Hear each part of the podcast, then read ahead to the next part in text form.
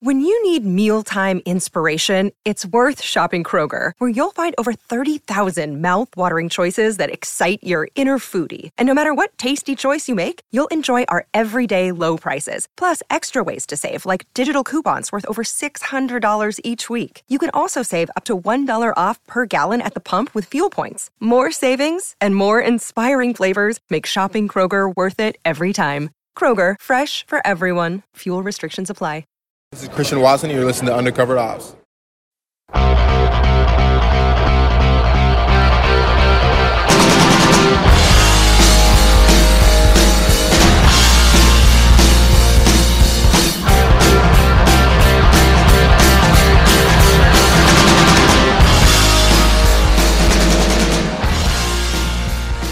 What is up, everybody? The waiver wires have cleared in some of your home leagues. They're about to clear in the Scott Fish Bowl. They're going to clear tonight in the FFWC and all those big high stakes leagues. And you've probably already made your claims. You've probably already got that set up. And if you don't, you're probably a little bit behind the eight ball. But I really don't give a shit because the waiver wire is a little bit overrated. No, it, it, it's extremely overrated. And I'm going to tell you exactly why here tonight. We talked about it last week. We talked about these players before they ever hit, and we're going to continue to talk about these guys before they hit because we look at usages, we look at important trends, we look at good players, and we focus on the key details. And sometimes, even if someone has a bad game, you can look between the lines and see why they had a bad game or or what is on the other end and, and what possibly could happen. And, and it, we'll start out quickly before I jump into the, the breakdowns of every team with the Niners and the Bears game. If you're in a league, this is the, this is the number one rule this week. Matt's talked about it already.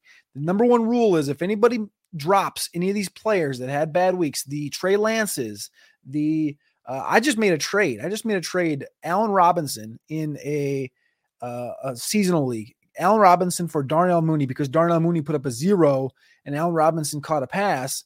And this guy offered me Darnell Mooney for Allen Robinson. I'm taking, I'll take Darnell Mooney for Allen Robinson straight up. That's that's totally totally fine with me. I'm less worried about uh, Mooney than I am with Robinson. So the point more so is if anybody drops the Trey Lances, if anybody drops the Cole Kmets, if anybody trades you garbage for Darnell Mooney, do it. If anybody uh, wants to make these moves just because of a, a bad weather game or um, you know, a, a, a, bad split share or or Edmonds. Edmonds gets unlucky or ETN. ETN drops a couple touchdowns and has some opportunities. Like he's going to get run. Yes, we didn't expect 50% from James Robinson in week one, but guys like this, overreaction week one is the biggest week of the season. So make sure to take advantage of that in your leagues, um, especially with guys that aren't paying attention. If you're in a league, a home league, especially with a ton of guys in the waiver, uh, waiver wire, and a, and a ton of owners that really just don't pay a lot of attention, you can take advantage of those trends that uh, they're like, oh, this guy gave me zero. Yeah, I want to get rid of him. He fucking sucks. Go make that move. Go make it now and go do it. Um, but we're going to start out today talking team by team down. Why? And it's the title of the show with seven players you need to watch going into week two because I don't really care about the waiver wire this week. I went through, you know, we talked about the Jalen Warrens of the world, the Jeff Wilsons, but Jeff Wilson, I think, is only going to last as long as he always does. What's that, one or two games? Uh, one of the most injury prone running backs in the NFL. They just signed Marlon Mack. Tyrion Davis Price is there. Shit, I don't know. They could go get they could go bring Trey Sermon back for all I give a shit. I, I really want to stay away from this backfield. The only guy that made me want to stay with the backfield was Elijah Mitchell, and that's if Elijah Mitchell's healthy. We've seen year after year after after year after year after year after year. Kyle Shanahan doesn't really care if it's. I mean, Elijah Mitchell's been the one guy, and and Devonta Freeman have been the two guys that he's fully given them a, a full workload. And that was 2014 Devonta Freeman. That was his last year with Elijah Mitchell. Looked like he was going to get another 80% this year. Injury happens good luck. Give me the cheapest option. Cheapest option right now is Marlon Mack. So if you're going to go get him, add him in your deep leagues uh, for free. Just just throw him on there. He's on the practice squad right now for San Fran, but we can see him get elevated uh, day before the game if he looks up to speed. He beat out uh, Tevin Coleman, Devonta Freeman, Abram Smith. Uh, just a bunch of duds uh, in their workout that they had yesterday. So Marlon Mack made the roster for San Francisco. He's in the practice squad right now we'll see what happens. I don't know. I'm not not really in on Jordan Mason. Jordan Mason uh, looks like they're going to use Deebo. Deebo's probably going to be the guy that's uh, wide back. He's going to be used outside the tackles. They're going to probably use Jordan Mason inside the tackles. I mean, there's a reason uh, Tyrion Davis Price was not active last weekend. It's because he doesn't bring a lot to special teams game where Jordan Mason does. Jordan Mason's also a bigger back, 230 pounds. Georgia Tech runs a 4 7. Plug him in between the tackles. Again, though, I don't know how long that's going to last uh, because Jordan Mason is not an elite uh, tackle breaker. He's not an elite rusher. He's a solid rusher. It's about that's about what you're going to get out of Jordan Mason. Let's start in Arizona. Arizona, James Conner gets a 69% snap share. Clear as day, he's going to be the number one guy. Eno Benjamin's the only running back that slots in behind him. Now, at the wide receiver position, listen to Kravats last week. We talked about Greg motherfucking Dortch. Greg Dortch. I said to add him in your deepest leagues. I said, you can go re add him. It's time to re add him. I did not see. I mean, I think I was probably one of the only people talking about Greg Dortch coming into last week. I did not see nine targets leading the Arizona Cardinals in week one, even with Rondale out. I definitely thought, like everybody else, Hollywood Brown would be the, the kind of easy one to target here. Also, AJ Green, I thought he'd get a little bit more work, only four targets and a 70% share. But Greg Dortch filled in right where Rondale was 88% snap share and nine targets, seven for 63. You got to love that. It's also got to be a positive for Rondale Moore. When Rondale Moore does come back, he's going to slot right into that Greg Dortch role. I th- also think this is also uh if Rondale's out four six weeks, Greg Dortch is, is carving out a, a, goddamn role. Like this is pretty clear as day that they like Dortch. Uh, he's he's a great route runner. I've talked about this on Twitter for probably the last year and a half. Once he got cut and he kind of rumbled around from the Jets, and then he was a free agent. He went to the Falcons for a little bit. Now he's in Arizona. He's been working out with the Quez Watkins. He's been working out with uh, the Damiere Byrds of the world in the offseason out there in Atlanta. So um, Dortch is still younger than Velus Jones. I'm going to keep saying this every single every single show. He's 24 years old, 24 and a half. Uh, ran the second most routes on the Arizona Cardinals in week one. And I think as long as Hopkins is out and Rondale's banged up, you can trust Greg Dortch to get you these targets because I didn't see nine coming. I saw four or five in week one. I didn't see nine. I saw Marquise Brown and, and AJ getting double digits, and AJ uh, was pretty dusty. So trust Greg Dortch into Atlanta. Now, this is what I'm talking about. Cordarrelle Patterson is should be consist, considered a top 12 to 15 running back, pure running back. Cordarrelle Patterson, you know, of of, of yesteryear, kick returner, hybrid guy. He molded his game this summer. Week one was an entirely new Cordarrelle Patterson. This offense in Atlanta is focused uh, on running the football, and they're going to run the ball with Marcus Mariota. They're going to run the ball with Cordarrelle Patterson. 34 carries between the two guys in week one, uh, 33 pass attempts for Mariota in week one. If you look at just, I'm going to bring up the stat line that I found yesterday comparing. Uh, people want to people want to write off the, the Cordarrelle Patterson upside because he's 32 years old. I'm not buying it. When you break down what Patterson looks like as far as in comparison to what Henry looked like in Tennessee when Arthur Smith was the offensive coordinator in Tennessee. So Cordarrelle Patterson is entering his 10th season in the NFL this year. He's currently 31 and a half years old. And through 10 years, he has 846 career touches, 320 carries, 268 receptions, and 258 returns. That's 846 career touches through 10 seasons. We know he's a hyper athlete. We know he's got the burst. We know he's got the speed, and he still looks like he has that. Now, if you compare that to Derrick Henry, who notoriously had a lot of tread on the tires, and that's why he's been able to last so long in the NFL and as running back. Entering 2020, which is the year he had 2,000 rushing yards just two years ago, entering 2020, that was through four seasons. So he played four years in the NFL and he already had 861 touches through four years. Cordero is just at that mark right now. He's not even at 861 yet. He's at 846 in comparison. So that was 26 and a half years old for Derrick Henry. So I think you have to look at these things a little differently because first off, Derrick Henry, all those touches, 804 of them came as carries. Where if you look at Cordarrelle Patterson, only 320 came from carries, 268 as receptions and 258 as returns. Those are entirely different um, you know, plays, right? Returns you think are very violent, but how many times did Cordarrelle return the, the ball all the way and score touchdowns? Uh, double digits. I think it's like 11 or 12. How many times did he run the ball out of bounds? How many times did he uh, there's just multiple ways. He doesn't get hit on the majority of those returns. He doesn't get tackled like Derrick Henry gets tackled in on the receiving game. He doesn't get tackled the way Derrick Henry got tackled. And the rushing, he's only got 320 carries. So he's still got a ton of tread on those tires if you want to compare it that way. Because by the time he hit this exact stage, this is what I'm getting at is he's hitting where Derrick Henry hit his peak. So I think we can still trust Cordarrelle Patterson in 2022. And if you want to look at the age model, 31 years old, I'm not saying Cordarrelle's going to go for 1,600 yards on the ground, but we have seen it. Curtis Martin, almost 1,741 receptions at age 31, and Tiki Barber, over 1,658 receptions at age 31. Again, I'm not saying Cordarrelle's going to have 1,640, but Cordarrelle Patterson is the feature of this offense. Him and Mariota, this team's going to go not very far. They're going to be in every single game but they're going to they're not going to win any. They're, they're going to win a couple, right? They're going to win three, four games. They're just going to be in every single game. Patterson's usage, uh, 60.5% snap share, um, 22 carries, 120 yards. You want to compare that to Derrick Henry with Arthur Smith in 2019 and 2020. Henry only had one game over 80% snap share. 18 of Derrick Henry's 31 games in those two seasons were under 70% snap share. So P- Patterson snap share 61%. It's right in that realm.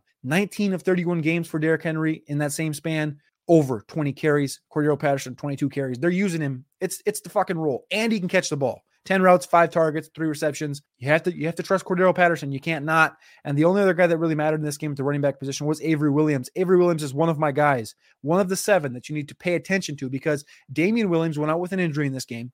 Tyler Allgeier was inactive. Avery Williams is a converted cornerback from Boise State playing running back. He's got the burst. He's playing special teams punt returner. He's in the slot. He's in the satellite. He's getting carries.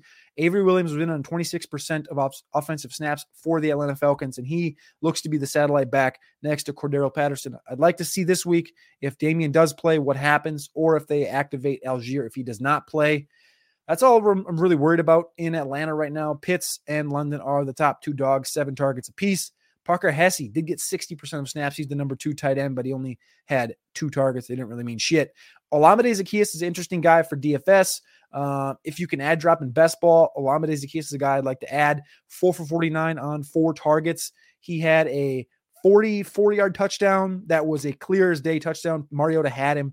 And as he got to the five yard line, the defender grabbed his jersey and just yanked him. And it was a PI call, got the ball on the one yard line. And then there was a 60 yard uh, reception as well that had a hold on it that Olamide should have had as well. So he had a lot of opportunity there. Um, that, that just didn't that it didn't come to fruition, but they're going to use Olamide down the field, so I think you can continue to target him. But Let's take a look at Player Profiler Edge. You can get the best lines available on props, totals, and game lines over at Player Profiler Edge. That's a new tool on playerprofiler.com. So make sure you go check it out in the Edge department at the top of the screen on Player Profiler. And after you go over there, then you go over to Underdog Fantasy, use the promo code Underworld, deposit match bonus up to $100. They now offer Pick'em insurance. So if you have four picks and you're super confident in four, but you don't maybe want to risk betting all four and getting all four right, you can get the insurance. You can take a little less of a, a payout. But if you get three right, you still cash. So a little less risk for you. Get the Pick'em insurance on Underdog Fantasy. Use the promo code Underworld. And like I said, you go over to Edge, you can get the value props. Then you go to the DFS Dominator, you can get our Pick'ems. You can combine the two, and you just start raking in the dough. Start raking in the dough. Go over to Player Profiler Edge, take advantage, and then go to UnderdogFantasy.com. Use that promo code Underworld. All right, back to the stats in Baltimore. Only a few things I'm looking at here. Kenyan Drake got the 55% lion's share per se. Looks like Dobbins might be out a few more weeks. After that, it's Mike Davis, 16%, six routes, no receptions. After that, Justice Hill, 12% and two targets. And then down after Mark Andrews, Rashad Bateman, and Devin Duvernay, it's Isaiah Likely and Demarcus Robinson, like we talked about. Robinson was in for 15 routes, likely 17. Four targets for likely no catches, three targets for Demarcus Robinson, two catches, 19 yards. Not a lot there. I'm still stashing Isaiah Likely. That's a rookie with 44% and four targets. He's going to continue to get that that usage. Everyone's like, "Oh yeah, you shouldn't have been on Likely." No, no, no. He was he was in for 44% and he ran 17 routes and he had four fucking targets. Like that's still important. That's the same amount of targets as Duvernay. Duvernay just happened to catch two touchdowns, so everyone's chasing that. Likely's the motherfucking dude. And if anything happens to Andrews, you know how important the tight end position is. So I like likely a standalone value in leagues if you're deep enough, if you're holding multiple tight ends. If you're in a 16 round league, a 16 roster size league, you're probably not going to be holding a second tight end unless you're deep down there into the Njokus. And at that point, you're going to want to grab somebody more like Hurst or Everett or someone like that that's available. Going to know you're going to get that that usage right now deeper leagues for Isaiah Likely. Demarcus Robinson, keep an eye on him. That's your number two guy. Keep an eye on Demarcus Robinson because he he looks good. He ran 15 routes. He, like I said, we talked about this last week. He came in off the street and he already outpaced Tylan Wallace. James Proche's not playing. Um, so it's Bateman, it's Duvernay, and it's actually Demarcus Robinson as the number three wide receiver, not the number three option.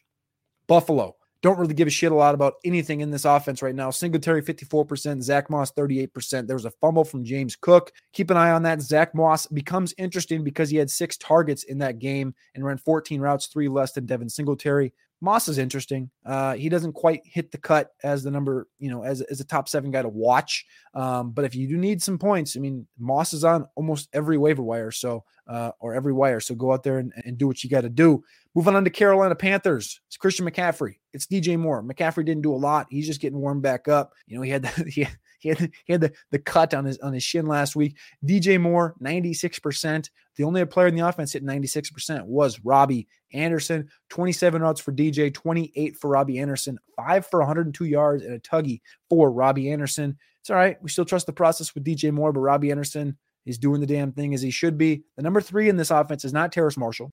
It's not Laviska Shenault. It's not Ian Thomas. It's not Tommy Tremble. It's Shi Smith. They wanted him to be the number four. He's the number three. 37 snaps, 74%, which is number three or number technically number two on the team behind uh, Robbie and DJ number one. One for 12. Shi Smith, though, 74% snaps. He was in there as number three wide receiver. Uh, that's my number three guy to watch. Obviously, I love Shi Smith. Robbie's dealt with injuries before. DJ, I think, is going to be the key guy in this offense. Robbie's going to catch a big ball here and there, but he's going to be a tougher one to start in start sit leagues. Moving on to Chicago. Obviously, Cole Kmet, we talked about this a minute ago. Cole Kmet, zero points. Darnell Mooney didn't do a damn thing either. Um, you just got to trust the process with these guys. I, am still there on Cole Kmet. This, this game situation was horrible in Chicago. The weather was absolutely abysmal. There was uh, like 17, I think there was like 17 different lakes um, with their own beaches uh, on Soldiers Field on Sunday. So it's very interesting.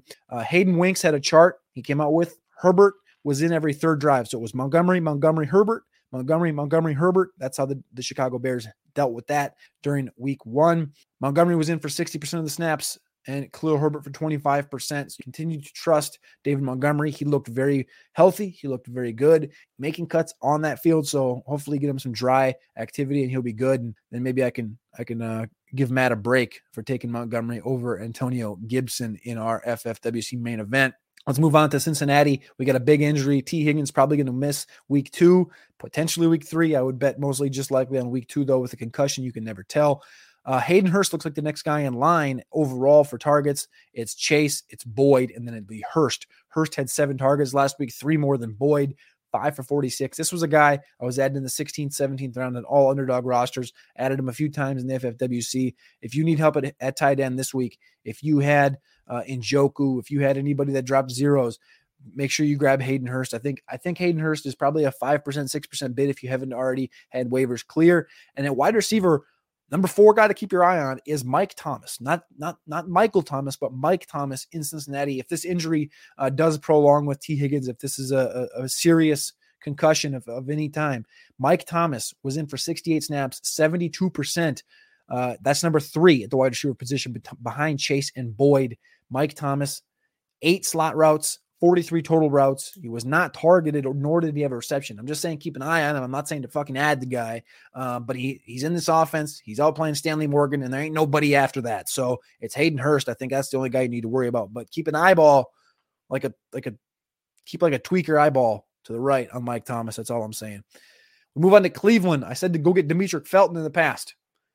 Drop his ass. Drop his ass. We we read this this blurb from a few weeks ago from a Cleveland beat writer, and that guy didn't know what the hell he was talking about. He said that Demetric Felton's going to line up in the slot week one. He needs to probably not have a job in the reporting uh, community as a guy that's going to help us do anything in fantasy because Demetric Felton didn't do dick. I, I had some confidence in Demetric Felton. He was in for 12%. He went, he ran one route, one route not happy about this one. Not happy about this Demetric Felton situation, but it is what it is. He gave us uh, dual opportunities in some of the formats where you can play him a running back slash receiver. That now looks like that's out the window because he's not going to get any run. So he's probably going to be just continuing to be a special teams guy, and that's going to be about it. At the receiver position, though, DPJ, Donovan Peoples Jones, the number one dude here, 11 targets, six for 60. Amari Cooper, six targets, 77%. So Donovan Peoples Jones had 10% more uh, snaps, then Amari Cooper and David Njoku did get 85% despite his one target. But the other thing in Cleveland that we did mention last week was Harrison Bryant. I told you Harrison Bryant would be the Conklin to this offense. Is you know Njoku is the Rudolph. Uh, this is a this is a Stefanski analogy with the Vikings. It was Rudolph and it was Conklin, and, and Rudolph would have like these games where he kind of did this, and then Conklin would have four, five, six receptions. Conklin is Harrison Bryant. Harrison Bryant's a deep guy uh, in Dynasty that you should have added. I remember in the in my memory, I just had this one show with Curtis Patrick and the Podfather, where Curtis Patrick three years ago said, you know, Harry, I, I trust Harrison Bryant. It was like a Cole Kmet Harrison Bryant conversation, and I still trust Harrison Bryant. Do I trust him more than Njoku on a consistency basis? Yes, he's going to be in there for 30% less snaps, but from a consistency perspective, they're going to throw him the ball when he's in. It's just the way it is. He's he's a, he's a good target, four targets, two for 18. They're not going to be where you're going to get a lot of points from it, but it's a dynasty guy. You're going to add him in dynasty. David Bell, the rookie, 35%. Eh, not bad, not bad. All right, let's move on to Sleeper. Sleeper Fantasy. Use that promo code Underworld for deposit match up to $100. They just added pick'ems this year, as well as squads. Pick'ems and squads. Pick'ems just like underdog pick'ems. You can find uh, the best values on Player Profiler Edge on playerprofiler.com, top right corner. Click Edge, do the damn thing. They also added squads. You can bet and compete against your own league mates. The interface is 10 times better than any other platform in fantasy right now. There's a reason I put 80% of my leagues there this year. I transferred them all from a number of other sites that you all know that suck. And now we're on Sleeper. And that's just the way it is. It's the way to be. It's the only place to play fantasy in 2022 and beyond. It's just that much easier. So just keep doing it. Go over to sleeperfantasy.com and use that promo code Underworld for deposit match on pick'ems and squads.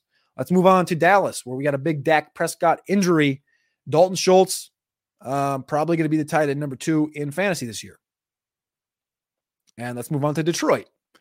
D'Andre Swift and Jamaal Williams. I tweeted out on Saturday or Sunday that I thought Jamaal Williams was one of the guys that was going to nip the upside for a player uh, in fantasy in week one. And I got a couple of hate messages back. It was like, oh, yeah, Jamaal Williams is really going to cut some hate, isn't it? Or cut some, uh, cut some upside for, for D'Andre Swift, isn't he? I was like, uh, yeah, because uh, when you get 11, 11 rush attempts and two targets and you score, that limits the upside for the number one guy in that offense. Because look at it 61% for D'Andre Swift. Yes, I know that's good. In comparison, I know last year Jamaal did a lot more week one. But if you look at it in the grand scheme, Jam- D'Andre Swift is never going to hit the Christian McCaffrey ceiling that a lot of people are saying, well, Swift can be the number one. Yeah, he can. He can but he won't be in this offense with this style. When they have Jamaal Williams out there for 30% and he's getting 11 carries and Swift is getting 15, yes, it keeps the efficiency up. This is exactly why I like Gibson because he's going to get uh, the opportunities like this. But I never said Gibson was going to be the number one overall in fantasy, where people are talking about that with Swift. Swift had 15 carries, a buck 44, three targets, three for 31. Awesome. 18 touches. Awesome. 140 yards. Awesome. Scored. Awesome. It's not going to make you the number one running back in fantasy football. Is it going to make you a value where you went off in the round two? It's going to be close. Probably you're going to be a top five guy. You probably have that that upside for top five. But when there's another guy in the backfield that is a very good running back that could play, uh, you know, 60% on a lot of rosters in the NFL, Jamaal Williams is going to just be that just just enough annoying where you're not going to be able to play. Uh, not going to be able to play. You're not going to be able to trust Swift being the number one overall player. And that's all I meant by saying he's going to limit his ceiling. That's exactly the way it is. It's pretty straightforward, pretty obvious. I didn't think it needed to have much explanation, but some guy on Twitter decided to be a hack and comment back and try to talk some shit. But let's move on to another team in the NFC North that got dusted on Sunday, and that would be the Green Bay Packers. Aaron Jones, 61%, AJ Dillon, 45%. Dillon looked like the better back on Sunday. It looked like they're going to keep featuring him. Six targets for AJ Dillon, five for Aaron Jones. Aaron Jones probably needs to be used a little bit more in this offense if the Packers expect to win. There just truthfully isn't enough uh, trust. There isn't enough talent. There isn't enough uh, upside on the outside other than Christian Watson. Sammy Watkins looks dusty as hell. Randall Cobb, dusty as hell. Romeo Doubs made a few catches. I will respect that. Five targets, four catches, 37 yards, but his A dot was like four and a half.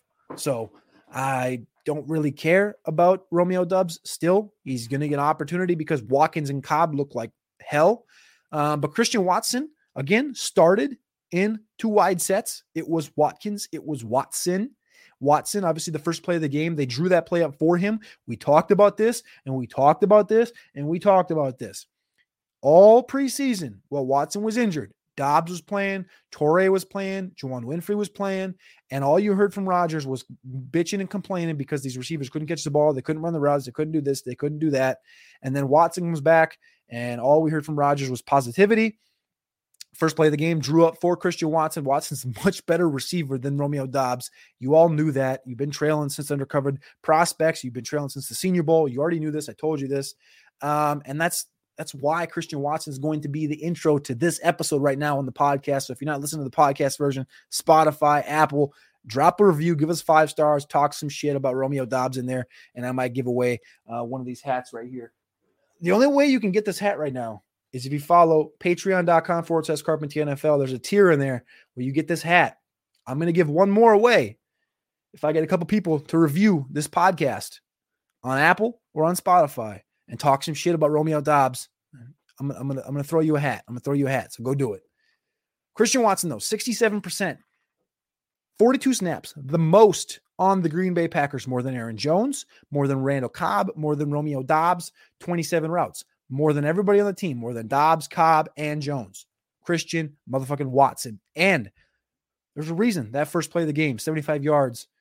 That would have been the absolute nuts. I stood up in this house, I jumped off the couch, and I was screaming. I'm a Viking fan.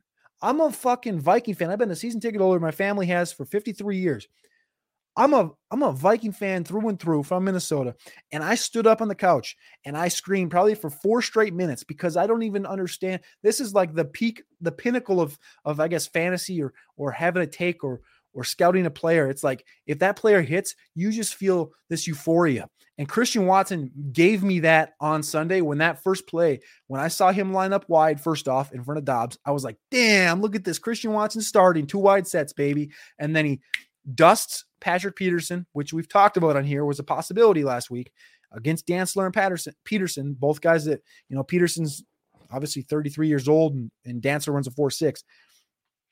When he dusted him, I stood up, arms above my head, and he dropped it. I screamed. I stood on the couch and I just held my head. And my fiance is actually a Packer fan. She's like, "Are you not a Viking fan? What the? What are you doing?" And I was like, "You don't understand the feeling that you get when a player like this that you love and you've scouted for eight months, has hit, and it that would have just been the absolute nuts. But anyway, Christian Watson, he's still the top guy uh, at the wide receiver position right now until Lazard comes back. I'm still trusting Christian Watson. Are you going to be able to start him and start sit leagues? Uh, and you're starting three or four guys, probably not. But if you're starting five receivers, like some of the patron leagues, Throw Christian Watson in as your fifth guy. There's enough upside there. Four targets last week, two for 34. Uh, you got a rushing attempt in there as well. I trust Christian Watson. I'm going to keep adding Christian Watson in seasonal leagues as well. Moving on to Denver for a quick pit stop at the tight end position. We don't need to talk about running back. It's a 50 40 split for Javonte. Tight end, though, everybody's worried about Albert Okwuegbunam. I'm not 64%. He was in there for 34 routes. Tomlinson had seven, Saubert had seven, and Andrew Beck had four. Four routes for Andrew Beck two for 52 the first couple plays of the game, obviously. Okwuegbunam just needs the reps, reps, reps, reps. He's going to continue to grow in this offense. Trust Albert Okwuegbunam. Moving on to Houston. Got a lot of worries from some patrons. Is Nico Collins dead? Is he ever going to do anything? Da da da da da. Da da da da da. Okay, well, why don't you just go at OJ Howard? I'm just kidding. Don't add OJ Howard. OJ Howard ran five routes, 15%, two catches, two. No, OJ Howard's not going to be a thing. Brevin Jordan, 55%. OJ Howard, 15%. Pharaoh Brown, 62%. It was just random luck for OJ Howard. You're not going to get um, a stat line like this the rest of the season. You're not going to have him running 44 outs in the season and have 37 touchdowns. That's just not the way it's going to be. It's not how math works. Brevin Jordan's going to continue in this offense. Pharaoh Brown was in for 62%. He ran 14 routes. Brevin Jordan, 55%, 23 routes. So t- 7% less snaps for Brevin. 10 more routes for Brevin. Didn't get the targets, but the only person who did get targets was Brandin Cooks and Sexy Rexy got eight targets in this offense. Nico Collins, another tough matchup in week two, and then it eases up for him going forward. He gets Patrick Surtain in week two, so I'm still holding my breath. Nico not starting him this week, but I'm not cutting him. I'm not cutting Nico. The talent is there, the upside is there, the connection is there. 66%, second most snap share, and the team. Trust Nico, stay there. He beat out Chris Conley. Chris Conley last year was the big worry. Chris Conley had 14% in this game, only ran six routes. Chris Conley's dust. Uh, it's Brandin Cooks, it's Nico, and it's Chris Moore. Chris Moore's another guy. He got three targets, three for 46. Keep an eyeball on him. That's our what fourth or fifth guy to keep an eyeball on is Chris Moore. You got one right eyeball to Mike Thomas, a crackhead eyeball, and your left crack eyeball goes to Chris Moore. Uh, just two dusty guys that you know if Nico Collins doesn't hit, Chris Moore will be the guy that does get targets. If uh, Hayden Hurst doesn't hit, Mike Thomas will be the guy that gets the targets, that type of thing. Moving on to Indianapolis, we love this team. Obviously, Pittman, uh, not a lot needs to be said about Michael Pittman. He's the alpha, he's the uno, he's the dog in Indianapolis. And that's why if you go over to predictionstrike.com today, you can use that promo code Underworld and get a free player share with a deposit of $20. I sold all of my Jonathan Taylor last week and I made 185% off my initial investment. The gabagool is real on Prediction Strike. This was after week six or seven of the 2020 season when, when everyone wrote Jonathan Taylor off. He's dead in the water da da da da da. I did some research. I watched a lot of tape, and I and I made this video up for Matt, and Matt and Nate broke it down, and I was like, man, this guy, this is all this is all bullshit. He's just getting bad luck. Bought a shitload of Jonathan Taylor, 185 percent. I sold last week. What did I do with that? I bought Malik Willis because it'll be sooner than later. He takes over for Ryan Tannehill if they keep losing. We talked about this the last few weeks. And I got some JT's teammate, Michael Pittman, who I just talked about. He's already up 55% from the last week.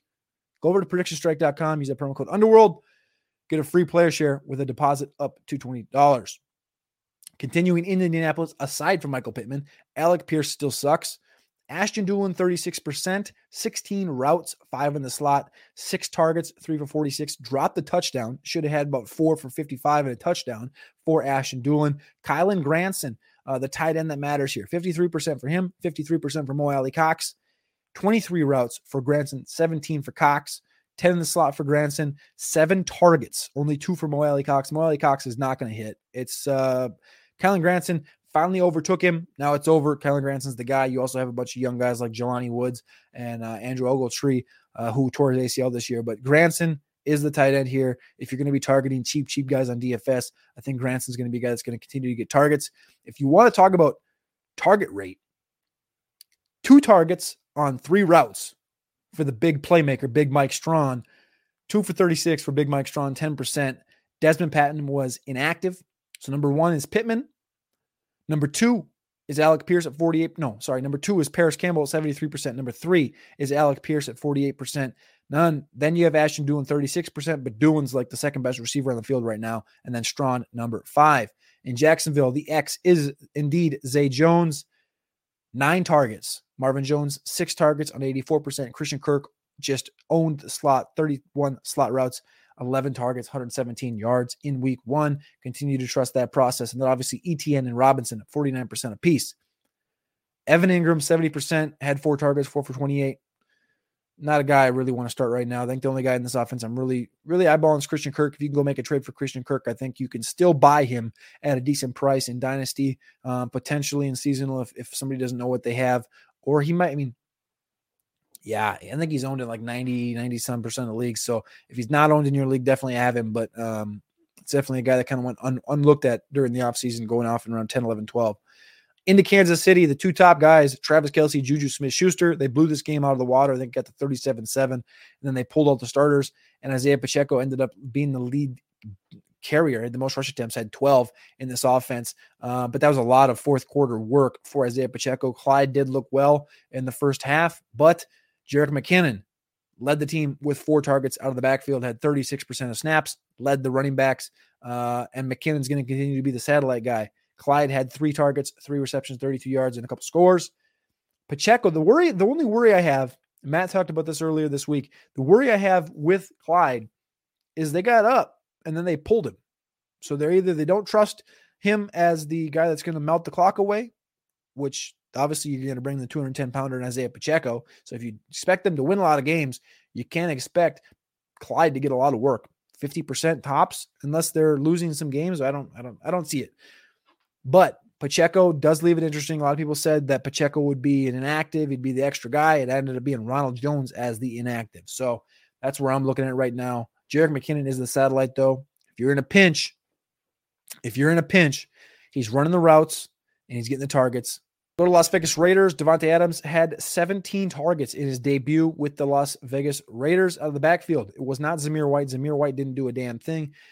Brandon Bolden had 27%, Ameer Abdullah 10%, and Josh Jacobs had almost all the carries, 10 carries for 57 yards for the Raiders in a in a negative game script game. Jacobs didn't look terrible. I like to see what it looks like when the Raiders are winning a game, but we didn't get to see that with the Chargers today. The Chargers played the Raiders, and Austin Ekeler had 48%. the Chargers won this game 48% of snaps for Austin Ekeler, 22% for Kelley, 22% for Sony Michel, 14 carries on the ground, four targets for Austin Ekeler, the number three consensus player in drafts this year on ESPN. Puke. I, I love Austin Ekeler, but puke at that value. I told Matt this last week when we were in Vegas. I said, dude, Austin Ekeler might be the worst first round pick you can have this year. It just doesn't make sense. He was on the show last year with Matt and said, we want to bring somebody in so that I don't have to have the, the 90% workload. Week one, 50%. Josh Kelley, Sony Michel split in the back, the number two spot. You got to love it. Mike Williams, the top dog here, four targets. A lot of guys had four targets in this offense. Mike Williams, Josh Palmer, Gerald Everett, Keenan Allen, DeAndre Carter, Tre' McKitty, Austin Ekeler. Like the whole team had four targets. Uh, so they're spreading the ball around. You never know who they're going to go to. Who am I targeting? This is my sixth eye. My sixth guy to watch this week is Tre' McKitty at the tight end position. Gerald Everett. Everyone's adding Gerald Everett. Gerald Everett's the guy. Gerald Everett's the lead guy. Tre' McKitty was good in college. Tre' McKitty was looked at as potentially the next the tight end in this offense after Donald Parham and James and Jared Cook. They brought in Gerald Everett this year, but Tre' McKitty profile is very similar to Gerald Everett. Gerald Everett 60%, Tre' McKitty 51%, 23 routes for Everett, 12 for McKitty. Again, this is some of McKitty's first action on the field in his career. So McKitty's just getting warmed up here. He did have four targets, three for 24 in this game, where Everett had four targets, three for 54. In Dynasty, go add Tre' McKitty. He's been cut. He was a rookie last year. People didn't see anything from him, so they probably cut him if they don't have taxi. Go add Tre' McKitty in your deep dynasty leagues. That's your sixth guy to watch entering week two. He's probably not going to do a lot, but you got to keep watching him. Keenan Allen's probably going to miss this week and maybe a couple more. DeAndre Carter should see an upstick, 34% last week, uh, nine slot routes, four targets, three for 64 for DeAndre Carter. He should move up, but I think the number three in this offense is going to be Gerald Everett. The number two is Josh Palmer. The number one is big Mike Williams. This should be the week. I think you hammer Mike Williams in all formats, uh, starting dynasty, redraft, DFS, props. You, you just hit them all. I think you have to. He's going to be a guy that should get eight, nine, 10 targets unless Herbert decides to, you know, give everybody else four targets once again. Couple more to look at here. The Minnesota Vikings tight end position. Irv Smith, I'm ready to cut him. O'Connell said that Irv Smith is probably not going to have a lot of feature in this offense unless the game is scripted for it. They're not going to script for him, obviously, this was the writing on the wall that we should have seen all offseason. That was Johnny Mundt. They brought Johnny Mundt over from the LA Rams. He's been with the Rams for, I don't know, four or five years. I can't even recall off my mind because I really don't care about Johnny Mundt. But Johnny Mundt comes over, 56% snap share, 15 routes, three targets, including the first target of the game was a boot action to Johnny Mundt. Three targets, three for 17. Irv Smith, zero receptions on two targets and a 26% share where Ben Ellefson, shout out North Dakota State, worst school in the north in the Midwest, 21% snap share on 13 snaps. He got a target and he caught the ball for two yards. Irv Smith, 5% more snaps than Ben Ellefson, 30% less than Johnny Mundt. Irv Smith is cuttable at this point in almost every format of redraft. Uh, Dynasty, I guess you can still hold out because you're you're pretty much dead in the water with what you paid for him. If you can still hold him, hold him. If you can't, cut him. Doesn't really matter. New England running back field. 37% for Damien Harris, 33% for Ty Montgomery, 25% Rhamondre Stevenson. The cheapest guy this year might pay off again. Ty Montgomery, four targets, three receptions, 15 yards, two carries for negative two. Rhamondre, eight for 25. Damien Harris, nine for 48. Right now, this offense looks very dysfunctional. Uh, Jakobi Meyers is getting his his work, six targets, four for 55. Kendrick Bourne was late to a meeting, so he only had three snaps on Sunday, one reception for 41 yards. Uh, Kendrick Bourne feels like he should be the number two guy in this offense. We saw it last year. He caught the touchdowns. Um, he's better than DeVante Parker. Uh, Hunter Henry had 77%, Jonnu had 66%. But outside of those two guys at tight end, it's Jakobi at receiver and Kendrick Bourne. Show up to your fucking meetings, dude. Come on. Three snaps, 5%, one ball for 41 yards. Kendrick Bourne, uh, if he shows up to his meetings, I guess you can play him. If he doesn't, I guess you can't. New Orleans, Olave, Landry, Thomas, best trio in the NFL outside of uh, probably outside of it's close. I mean, uh, if Thomas wasn't so old, if Landry wasn't so old, I think you'd have a, an argument with Cincinnati, uh, with Boyd and Chase and Higgins. I think there. I think this trio is altogether as a full trio better than Thielen, Jefferson, and Osborn. I don't think they're quite up to Cincinnati's level. Obviously, Jefferson's the best receiver in football, in my opinion, but the age with Thielen, etc. Landry's got all the juice he still had. He looked good. Thomas, one reception for 40 yards on four targets through the first three quarters. And then all of a sudden, Atlanta was like, hey, man, you know, we're winning. We're just going to decide to, uh, you know, throw this bitch in neutral and uh, just see how everything goes. And you can't do that against Jameis Winston. That's like the OG of garbage time. And uh, yeah, one for four, four targets for Michael Thomas the first three quarters, four for 54 and two touchdowns in the fourth quarter. Come on. Michael Thomas is back. Uh, if, as long as he stays healthy, he's back. 58% snaps, and he turned the Jets on in the fourth quarter.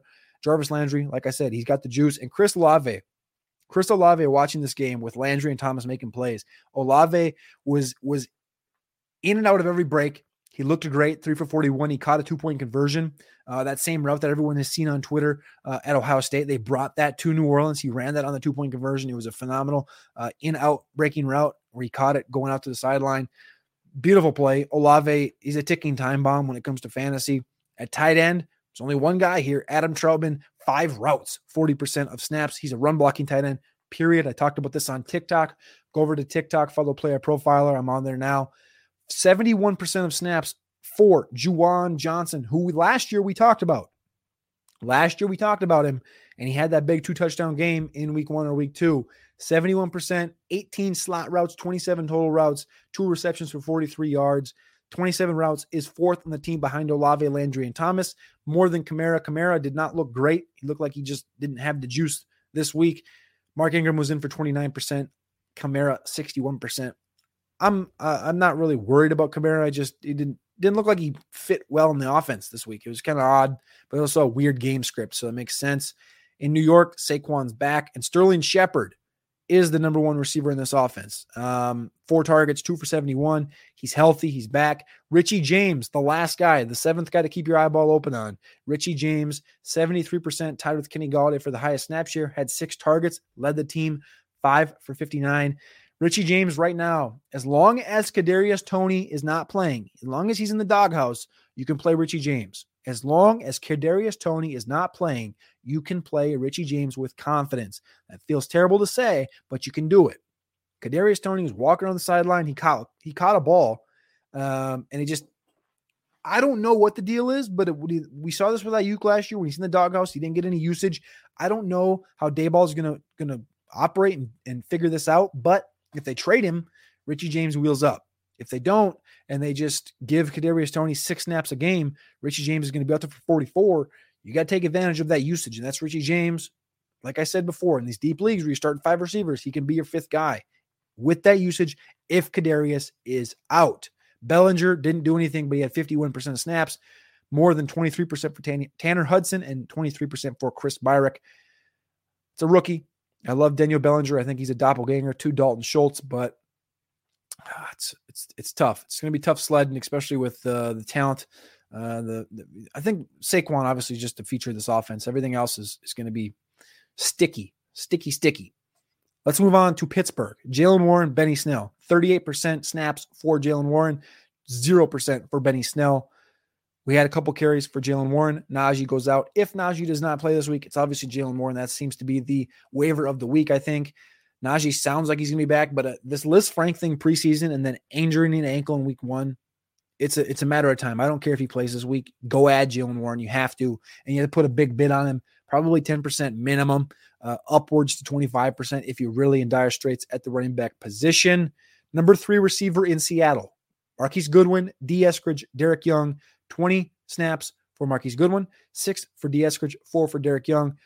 It's up to Dareke Young and Dee Eskridge if they're going to overtake Marquise Goodwin because he's he's about as dusty as you can get. He, he he didn't do a damn thing on Monday Night Football. So uh, moving on to Tennessee, we're just about done here. A couple more teams to run through, and then we'll be done. I appreciate all you guys in the comments. I see a whole boatload of comments going on here. I'm going to answer a couple of these at the end. Make sure to click that like, click that subscribe, and click that join button on the Underworld Army. Also, this afternoon, 7 p.m. every single day. Jack Kavanaugh is going to be live on here doing the Player Profiler Today show. Make sure you tune in. He's going to be talking through everything you need to know in NFL, in fantasy, on Twitter, in the news. tools of the day on Player Profiler. He's going to be going through all of it. So make sure you tap in to Jack on Player Profiler today, 7 p.m. Eastern Time every single day. Click that like, click that subscribe, turn the bell on, and you will know when the boy is live. Now, Tennessee, Bobby Trees, 67% of snaps, 65 for Nick Westbrook, 37 for Kyle Phillips, 36 for Treylon Burks. Kyle Phillips looked like the best receiver on the field. Nine targets, six for 66. There was rumors he could be Hunter Renfrow. There was thought he could be Wes Welker. There was even feeling he could be Julian Edelman. Well, week one, rookie from UCLA, six for 66 on nine targets, 11 of his 17 routes. Nine targets on 17 routes for Kyle Phillips. Add him. What are you waiting for? I drafted him in the FFWC. I drafted him a few redraft leagues. Add him. Robert Woods does not look like he's 100% healthy like he says he is. Nick Westbrook, still overrated, as we talked about in 2021 on this show. And Treylon Burks, man, five targets, three for 55, another ticking time bomb like I talked about with Chris Olave. Burks, there was somebody, I can't I wish I could give credit. I tweeted it out though. I, I quote tweeted the video. There was a video that went out with Treylon Burks, all five of his targets. He caught three for 55. They doubled him on almost every play except for one. He had one deep ball. If he catches it, you guys aren't even talking. It's four for 100, and his stat line looks great. 36% of snaps for Treylon Burks. Yes, we knew it was going to be a slow start, but Treylon Burks, ticking time bomb, go get him. Moving on to San Francisco, uh, prefer Marlon Mack to Jordan Mason. Prefer Jordan Mason to Jeff Wilson. That's my order. Danny Gray was inactive. Uh, Jauan Jennings got 12 slot routes, five targets, four for 62. He looked great. Rachaad White must be owned in all formats, uh, greater than 18 roster spots. Must. Julio Jones is not dust. Finishing it out with one guy. Who have we not talked about yet today? Johannes. Johannes, do you know in the comments? I know you're in the comments. I haven't even looked at the comments yet today, but I know Johannes is in the comments. There's one guy we've yet to talk about, and we're going to have a little bit of a celebration. It's not going to be a dance party, but it's going to be a little bit of a celebration because oh, but Brian Robinson didn't play. You can't even you can't even be happy because Brian Robinson didn't play. So you had a bad take and now it paid off because Brian Robinson didn't play. Nah, you're wrong, fam. This is the hyper athlete, the super dog, the OG of the backfield in Washington. Y'all must have forgot because I tell you what, JD McKissic's stat line, yeah, he was in for 42% of the snaps, but you know what he did with it? 18 routes, three targets, three receptions, 20 yards, three carries, eight yards. Dust,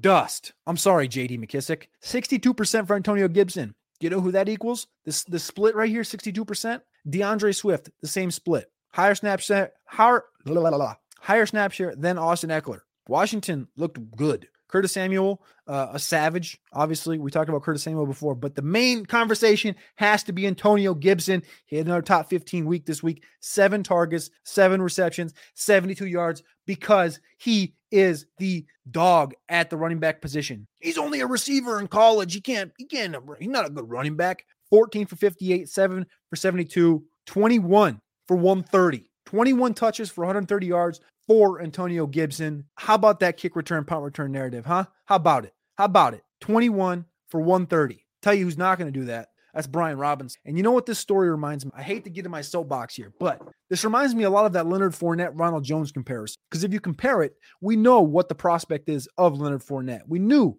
what kind of hyper athlete Leonard Fournette was coming out of LSU and what kind of prospect and, talent and athlete. And everybody wrote him off when he left Jacksonville. But he comes into Tampa and they go, oh, it's not Leonard Fournette. He's not going to do shit. It's going to be Ronald Jones. The difference is Ronald Jones didn't get shot in the leg. Ronald Jones played a little bit. He made a play or two and then he ended up what? Getting cut. And now he's gone. He's in Kansas City and he's inactive. And who reigns supreme? Leonard Fournette because he's the superior talent, prospect, athlete across the board, better receiver, led the league in what receptions or targets last year. Not a lot needs to be said. All right. 21 touches, 130 yards for Antonio Gibson, the supreme talent in the Washington backfield. You can take to the bank. You didn't draft him in the seventh. You didn't draft him in the eighth. You didn't draft him in the ninth. You didn't draft him in the 10th, but I did. I even got him after pick 100 multiple times. So you're wrong. Eat dust. Undercovered Opps out.